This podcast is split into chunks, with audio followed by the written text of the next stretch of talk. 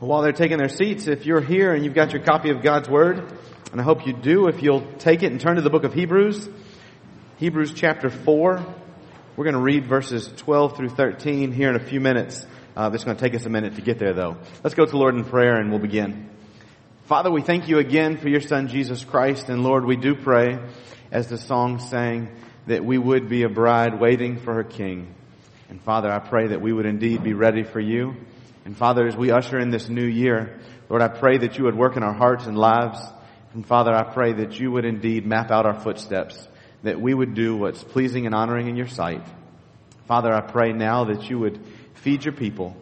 Father, I pray that you would use me to do it. It's in Jesus' name we pray. Amen. Well, it's no uh, it's no surprise that the new year is coming, 2018. I never dreamed in a million years that I'd see 2018. Uh, I remember being in high school, and you guys are, are going to laugh because I'm a lot younger than most of you. But I remember playing uh, sports, and you get your letter to put on your jacket, and and your if you if you play a varsity sport as a freshman, you get your jacket early, and then you've got I had a 2000 I had a zero one on my jacket. I never thought 2001 would get here, right? You guys had much earlier numbers. And you probably, and then as the further you get out of high school, if you'd ever go back to a high school and do anything, if you volunteer at a school, you'd see high school juniors and seniors walking around with jackets on. And if you were to go to a high school now, you would see 20 on some jackets. 2020.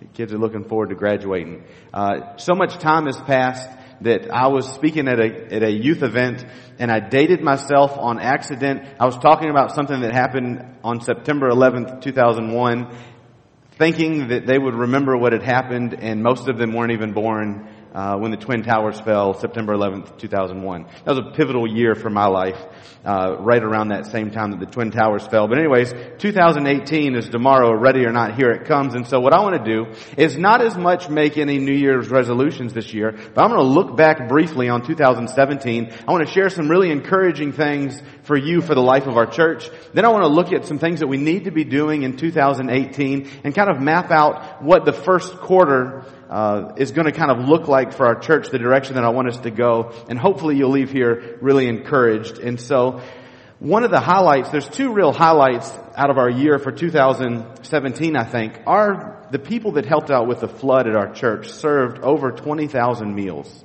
That's a huge number for us approximately 100 people sitting here right now. And so when it comes to all of the flood relief, uh, that flood really marks most of our last year and a half. And so that one is kind of a tough one to get away from. But the other one is one that I want to share with you that is, uh, that is on a spiritual note. If you were to look at statistics, I don't know how much church statistics interest you. I don't know if when you sit down to watch TV, if you like sports analytics or anything like that. But every once in a while, you've got to look at numbers. And I just want to tell you kind of where our church measures up with the numbers. And I think that you're going to be very encouraged. Okay? We live in Windsor, North Carolina. Uh, nothing moves fast, right? Except for the people that drive down your street. It seems like they're always going faster than everybody else around you, right? Right? Especially if y'all live on Woodard Road. It seems like people drive 90 miles an hour down Woodard Road. Yeah. It seems like I always meet them in the curve.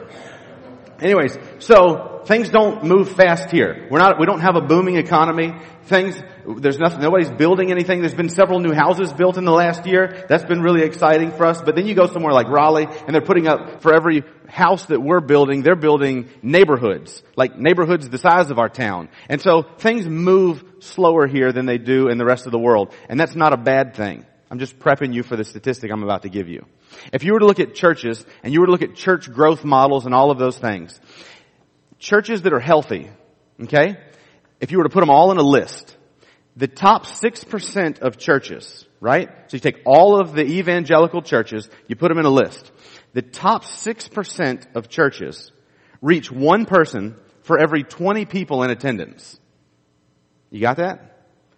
The top 6% of evangelical churches reach one person for every 20 people in attendance. You wrapped your mind around that? I'll tell you one more time. The top 6% of evangelical churches reach one person for every 20 people in attendance. Our church last year reached five people with the gospel. there were five people that got saved last year as a result of the ministries of our church. That puts us reaching one person for every 20 people in attendance. Someone said this morning, so we made the bowl game, right? So we're, we're playing football tomorrow, right? Yeah. We're not playing football January 6th whenever the national championship is, but we're playing football tomorrow. And gang, I just want to tell you as a word of encouragement that we're not going to run around patting ourselves on the back, but I want you to know that God is, is up to something here. He's using us and He's reaching people for the gospel through the things that we're doing here at Cashie Baptist Church. Jonathan Edwards, when he preached his sermon that kind of ushered in the, um, the Great Awakening here in the States, he, he, he made an illustration and he said that everyone is, is living their life and everyone who doesn't know Christ is on a conveyor belt whether they realize it or not. And that conveyor belt is taking them towards death. And when they reach death, the, the pits of, the fiery pits of hell are there ready to accept them. And, and that's what the world looks like who doesn't know Christ. Right?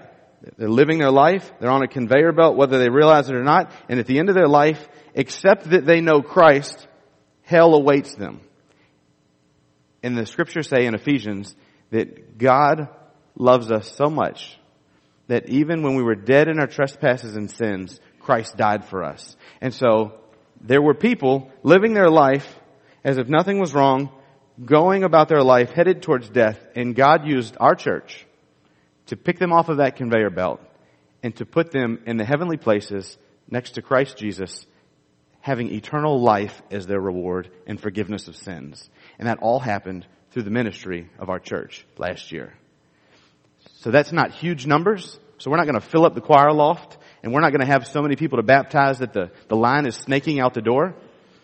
But percentage wise, we're doing the same as some of the churches that are in the top 6% of evangelical churches all around the world. And gang, that's good news. That's really good news. And so, moving on. I don't know what to do with that, right? I don't know how to share good news. I'm not an old enough guy to know how to share good news without it sounding like we're bragging or being proud of ourselves. But every once in a while, you've got to stop. You got to look at the numbers and you got to pat the whole gang on the back. And then we put our head back to the plow and we keep working, okay? All right. Thank you. Thank you. Here we go. Now, what do we need to be doing as we move into 2018? What are some good things to be doing? Last year, uh, at this time of year, I preached and I kind of made a push hoping that we could all read through the Bible in a year. And I'm embarrassed to tell you that I failed miserably last year, right? So my plan was I was going to read through the Bible chronologically.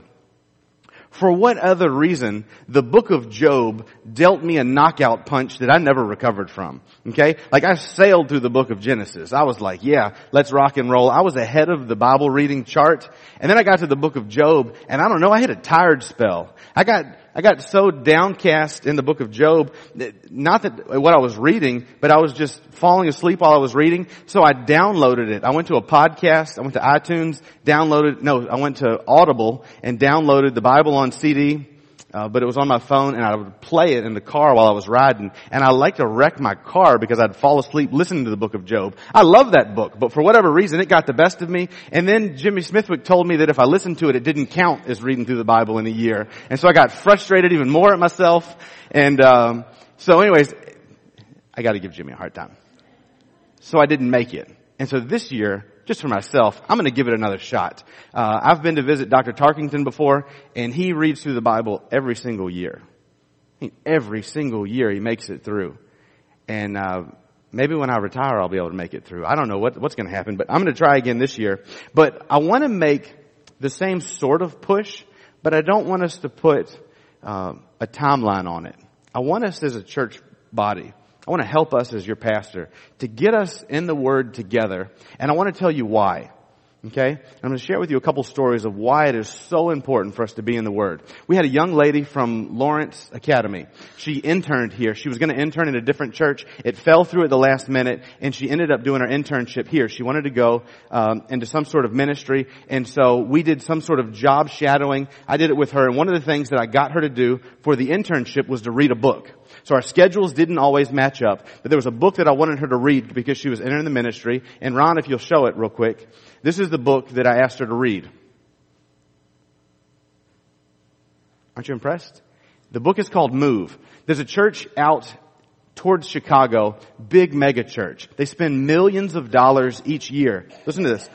They spend millions of dollars each year on ministries, okay, on programs, kids programs, adults programs. And so the pastor of the church, his name is Bill Hybels. He's a guy that I look up to a lot. I listen to a lot of his sermons and such too. Bill Hybels is the leader of this church. He started out with the church with just a few people. It grew a little bit. They started meeting in a movie theater and now they've grown. There's thousands of people that attend this church. And so he was trying to assess how beneficial the different ministries they were doing, how effective they were. And so what they did is they set out and they did a survey of a thousand churches, and this book is, the, is kind of the results of that survey. They survey a thousand churches about what is it that's helping your people actually grow spiritually. So they look at a thousand healthy churches what ministries are you doing in your churches that are actually helping people grow? You're welcome to read this book if you want to, but I'm going to spoil it for you. They found that after spending millions of dollars, we're done with that picture whenever you want, Ron. They spent millions of dollars. And the only ministries that churches were doing that helped people grow spiritually were ministries that got people into the Word of God, reading it for themselves they found that all of their ministries, all of the ministries they were doing were ineffective, that were not getting people into this book on their own. That same young lady who internshipped here, uh, she told me a story. So I got her to read the book, and then the next time we got together, we talked about the book, right? It was a real nerdy pastor type conversation. And she says, you know, that's really interesting that that book said that, because that same thing happened to my dad this year. I said, what do you mean? She said, well, my dad's never really been a, a church attender. He'll go on some holidays, and he'd go here and there when something special happened. But for some reason, my dad got a bug not too long ago to read through the Bible in a year. So my dad, she said, she op- he opened his Bible and he began to read through his Bible by himself, just cruising right through, wanted to read the whole thing, wanted to do it in about a year. She said her dad now goes to church every Sunday and whenever there's a revival in town anywhere, that's within driving distance, he goes to the revival because he wants to keep growing spiritually. It happened because he was reading this book. He was in the Word, and the Word changed his life. You guys all remember Zach Everett. Zach Everett was a young man who grew up here in town. Zach Everett uh, got into doing some drugs, got into a heroin addiction, and our church helped Zach get clean, got him into rehab, got him on the right start, and Zach is now married with kids and doing fantastic in life. And when Zach was clean for about 90 days, I went to him, I took him out to lunch, and I said, Zach, so we're sitting at like Buffalo Wild Wings, and we're eating. And I said, Zach, what is it that helped you the most? Right? Like our town has a really big drug problem. What is it that helped you the most out of all the things through all the rehabs that you've been to, through everything that you've ever done, what is it that helped you stay clean the most? And right, I'm his pastor. I should know the answer to this. But I'm like, I'm dying to know. What is it that helped you the most? He said, reading my Bible helped me more than anything else that I've tried or seen ever. And so now I'm choking on a chicken wing. I'm like, what? Of all the doctors, of all the medicine that you could prescribe, of all of the people who have been in rehab and came out, all of their stories, all of the encouraging words, all of the prayers, everything else, you're telling me that sitting by yourself and reading the words on God, reading the words on these pages has changed your life and given you the power to beat a heroin addiction has helped more than anything else? He said, yes, sir. I said, wow. That's incredible. And so hopefully you're over in the book of Hebrews now. We're in Hebrews chapter 4. And I want to give you the reason that that happens. Hebrews chapter 4. Verse 12 says this. For the word of God is living and active and sharper than any two-edged sword and piercing as far as the division of soul and spirit, of both joints and marrow, and able to judge the thoughts and intentions of the heart. And there is no creature hidden from his sight, but all things are open and laid bare to the eyes of him with whom we have to do. I'm going to read it one more time. Hebrews chapter 4 verse 12. For the word of God is living and active and sharper than any two-edged sword and piercing as far as the division of soul and spirit, of both joints and marrow and able to judge the thoughts and intentions of the heart. And there is no creature hidden from his sight, but all things are open and laid bare to the eyes of him with whom we have to do. Gang, this book is living and active and sharper than any two-edged sword. It's the inspired word of God. And when, when people read this book, it cuts them to the heart. And it lays your heart wide open and you see your sin and you see yourself the way that God sees you. And on one hand, that's extremely convicting. And on the other hand, it couldn't be more exciting and encouraging because you find out that yes, you are a wretched sinner, but God loves you despite all of your sin and shame. And He died to save you and set you free from all of that. And it's all right here. And people's lives change when they open this book and they read it for themselves. And so one of the things that I'd like for us to do as we move into the new year is I'd like to give you a little forward notice on some of the things that I'm going to be preaching. And so for the first few months, we're going to start out preaching through the Gospels. There are 1,189 chapters in the Bible. Okay? If you were to divide that by 365, you come out to about 3.25 chapters per day. So if you want a Bible reading plan, read three and a quarter chapters each day. You'll make it through the Bible in one year exactly. Okay? I've got a chart down here in front if you're interested. It's just a list of how long it takes for you to read each book of the Bible. And so a lot of times people say, well, I don't read the Bible because I'm too busy. Oftentimes these same people who say they're too busy will in the next sentence talk to you about whatever Netflix show they just stopped binge watching, right? And so somehow we have a generation of people, and, and many of you are included in this, that don't have time to do anything, you're too busy, but you can watch a whole season of XYZ television show in one weekend. Like that's meant to be funny, but it's really convicting at the same time, isn't it? They say that the average American watches three hours of television each day. That's on average three hours of television. If you were to look, it would take you three and a half hours to read the book of Genesis, and it would only take you four minutes to read the book of Obadiah. Obadiah. Four minutes. You know what's going to happen one day? If you're here and you're saved, right? If you've put your faith in Jesus Christ to forgive you of all of your sin, you believe that He died on the cross, He rose from the dead on the third day, you have eternal life one day you're going to get to heaven and you're going to meet this guy named Obadiah. And he's going to share with you this great story about how he was inspired by the Holy Spirit to write words down that came directly from God. And in the same tea or coffee or whatever your beverage of choice is that you're sharing, he's going to say, hey, what'd you think about what I wrote? And the sad reality is that a lot of you are going to go, yeah, what was your name again? And he's gonna say, you, you, you never read my book? Like I tried to keep it short, right? I tried to keep it short. So it was an easy read. I, I, wrote a pamphlet. I'm not like Moses who wrote five long books that are, that are hard to make it through. I wrote a pamphlet. All you had to do was pick it up. So that's gonna happen one day. And even if you go home today and you read through Obadiah in four minutes, only for the reason of that when you meet him one day, you can say you read his book. That's good enough for me. Right? I'm, I'm satisfied with that.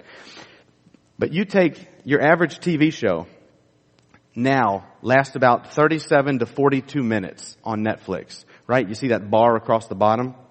If you were to read a book of the Bible instead, you could read half of the books of the Bible in the midst of one of those TV shows.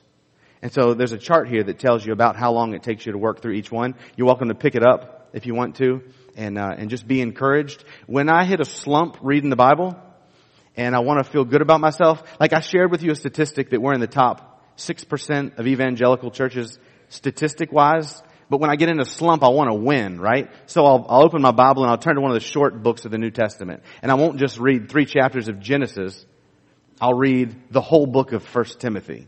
And I'll leave and go, yeah, that was a win. I feel real good about that. I'm getting back into the habit of, of reading my Bible again. And so hopefully you'll pick that up. You'll be encouraged uh, to open God's Word and read it.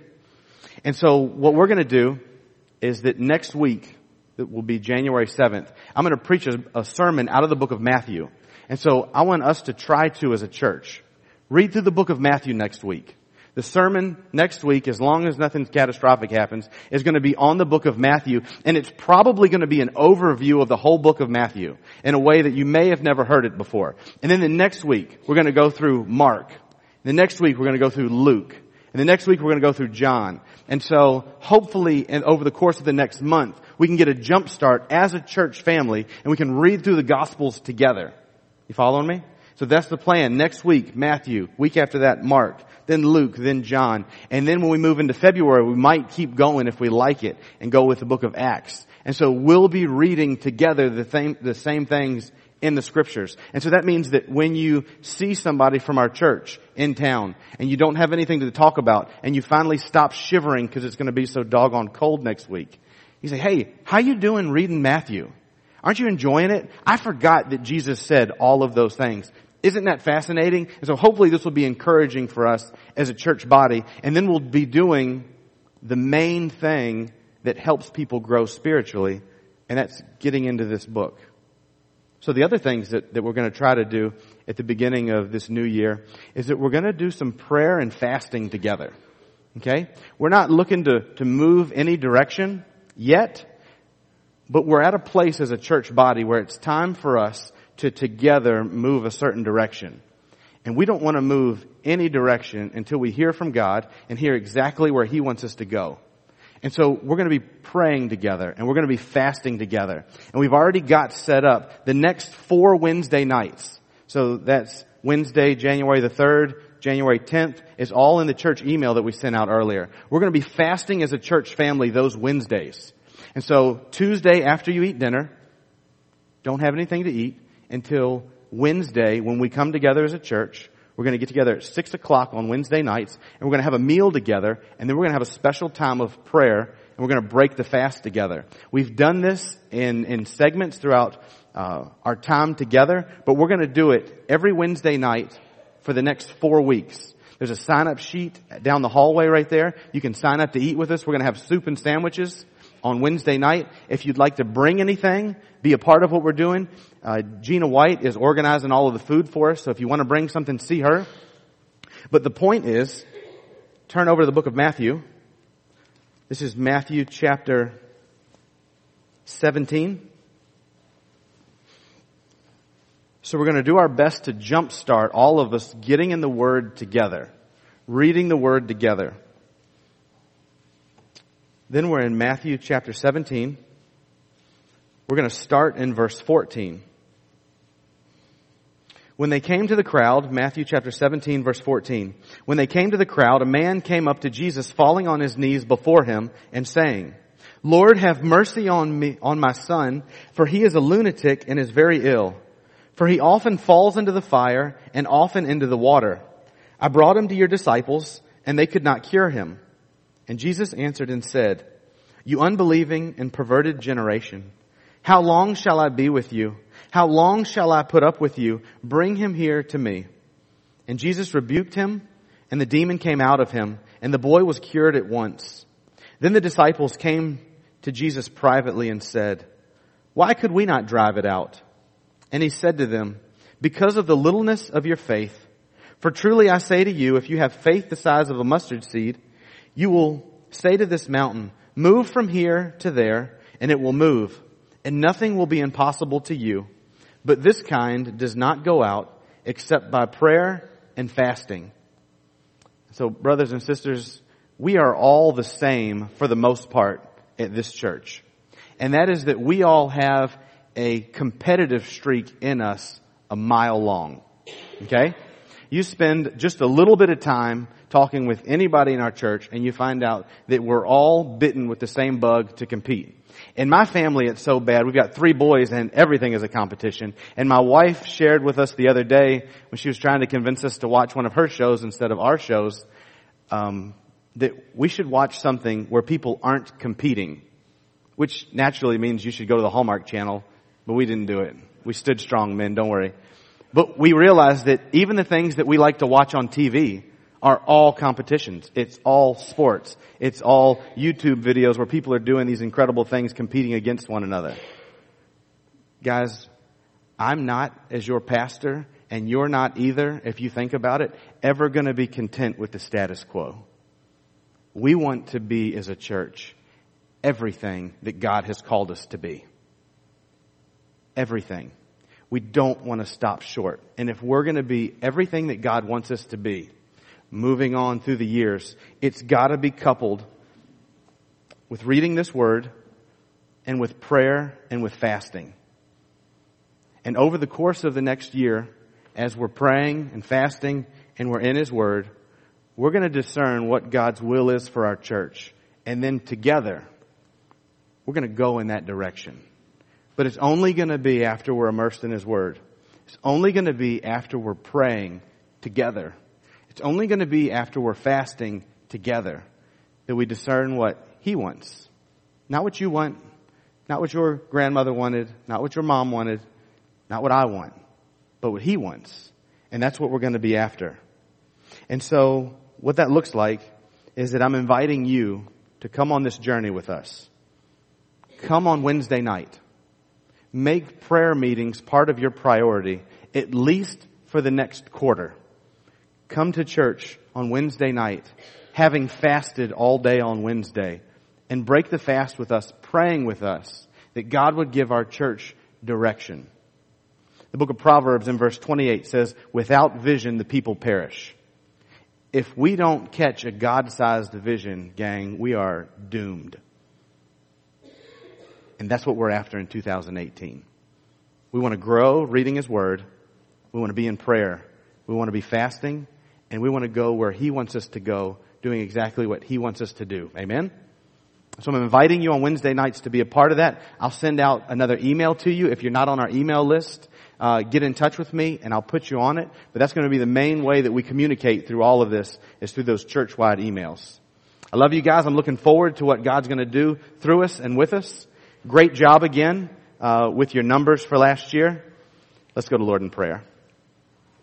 Father, we thank you for your Son Jesus Christ, and we thank you for the forgiveness of sins and the eternal life that's only found in you. Lord, I pray for our church that we would be a church that is in your word constantly. Father, I pray that we would meditate on it. I pray that we would memorize it. And Lord, I pray that it would always be on our lips, encouraging one another with it. Father, I do pray that you would help us to put down the remote and to pick up your Holy Spirit inspired word. Lord, I pray also that you would give us the desire and the courage to fast. Lord, I pray that we would, we would skip meals and we would pray, that we would seek your face. And Father, I pray that we as a church would be united in doing your will. Lord, we love you. And lastly, we pray if there's anyone here who's never put their faith in you, to forgive them of their sins and give them eternal life. Lord, I pray that today would be the day they do it. It's all in Jesus' name we pray. Amen. If you would stand with us for our hymn of invitation. Well, as always, it's good to see you guys again this week. I pray you have a, a great new year. Pray that you have a good time tonight. Hope that those of you can stay up till midnight. That'll try. I'll be fast asleep by then. Love you guys, and I'm looking forward to what the Lord is going to do with our church in 2018. I'm going to ask Jack Powell if you would close us in prayer.